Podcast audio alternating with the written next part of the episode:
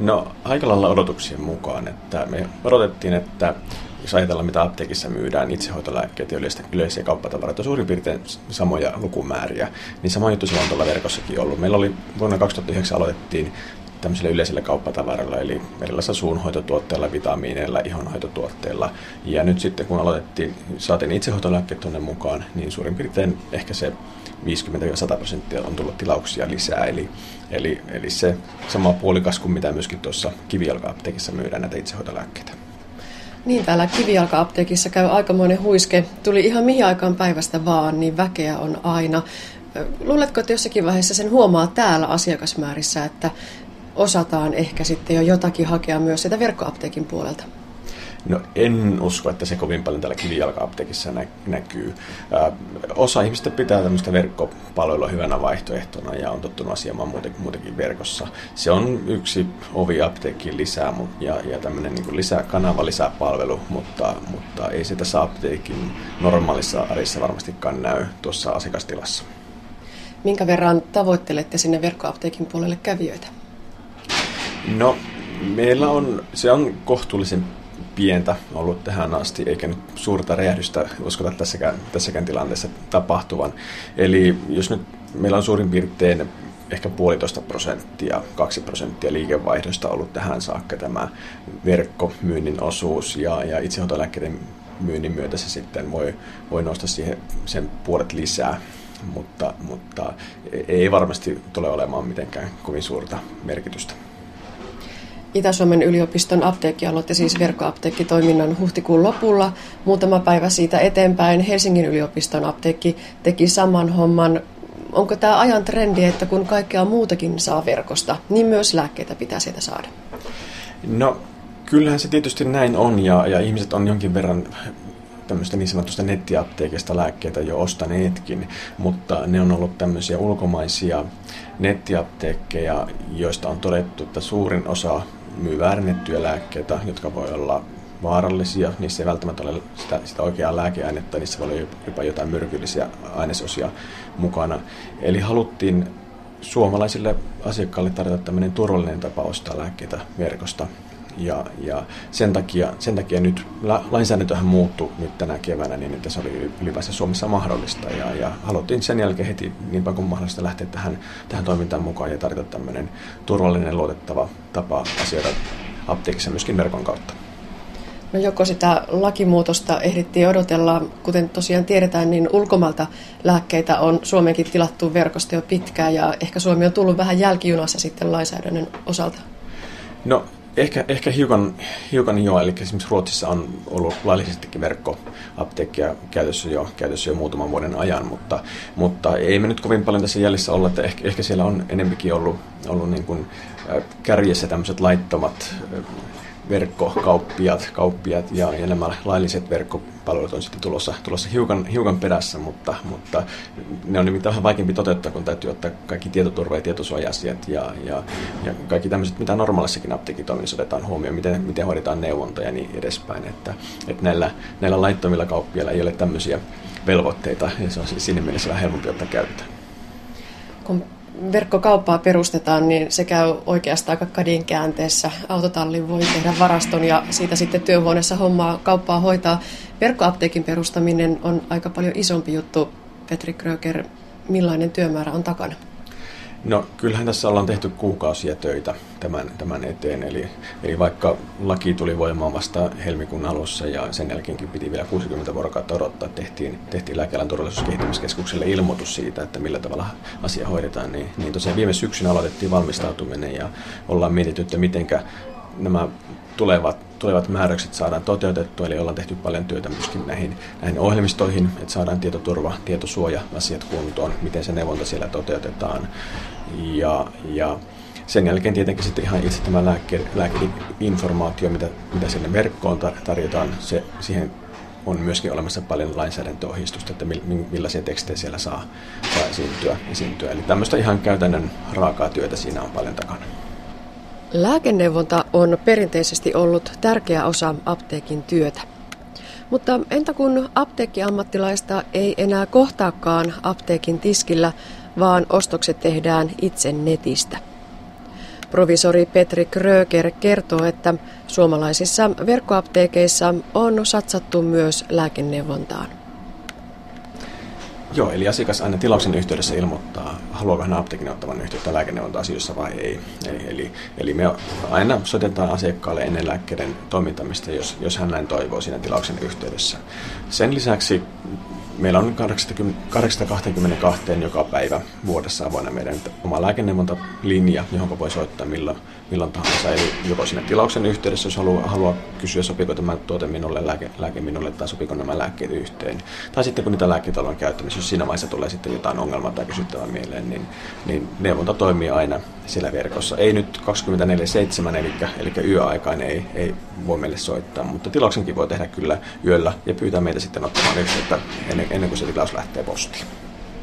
No käykö tässä niin, että verkkoapteekkitoiminta ei valtavasti meillä paisukkaan, koska apteekkeja, joilla on tähän laajaan lääkeneuvontaan mahdollisuus, ei niin hirveästi ole?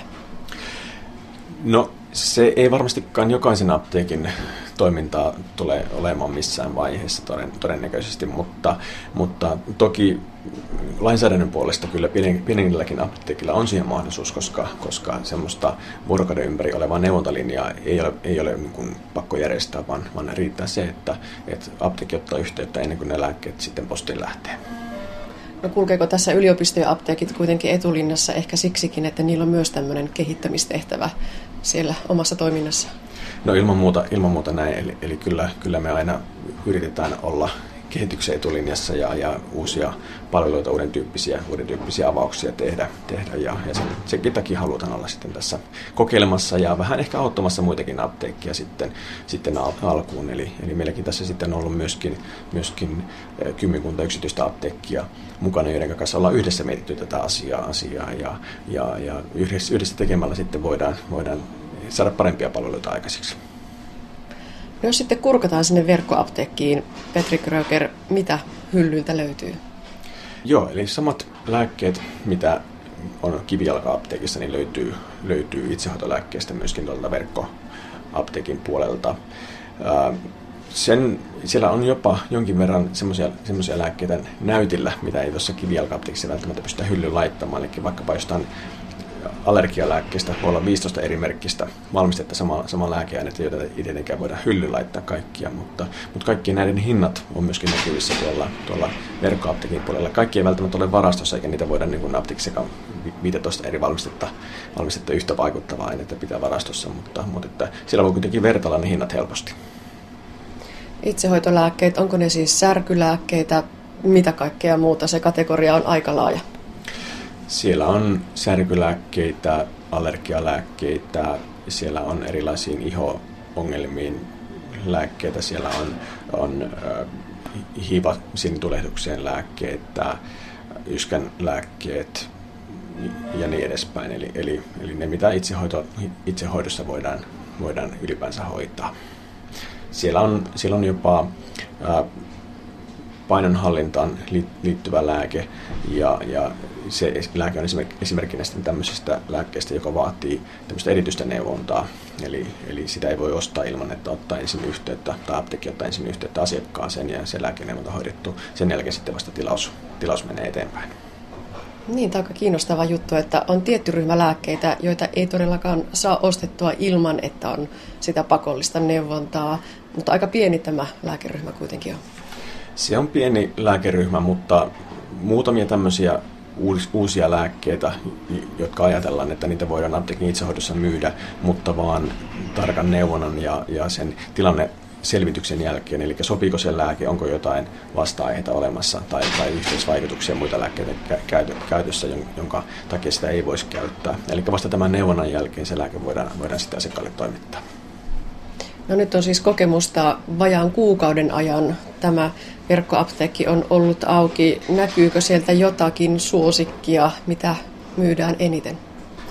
No, vaikea näin lyhyen ajan perusteella sanoa tarkasti, mutta ehkä ajankohtaan nähden, nähden tietenkin ei, ei kovin yllättäväkään, että siellä, siellä on mennyt allergialääkkeitä ja, ja esimerkiksi koirille, kissoille tämmöisiä punkkikarkotteita, punkkipantoja a, aika paljon. No sitten ehkä, ehkä no, muista, muista lääkkeistä, niin tämmöiset intiimivaivoihin tarkoitetut lääkkeet on ehkä ollut semmoinen ryhmä, mitä on sitten mennyt ehkä vähän enemmän kuin voisi vois olettaa. Eli, eli ehkä tämmöisiä niin kuin jossain mielessä, ainakin joiden, joidenkin asiakkaiden mielestä vähän noloja lääkkeitä, niin niitä on ehkä sitten mukavampia ja helpompia ostaa verkon kautta. Ja nyt puhutaan nimenomaan siis itsehoitolääkkeistä. Entä sitten reseptilääkkeet? Kuinka paljon pitää vielä kehitys mennä eteenpäin, että päästään myymään myös reseptilääkkeitä verkossa?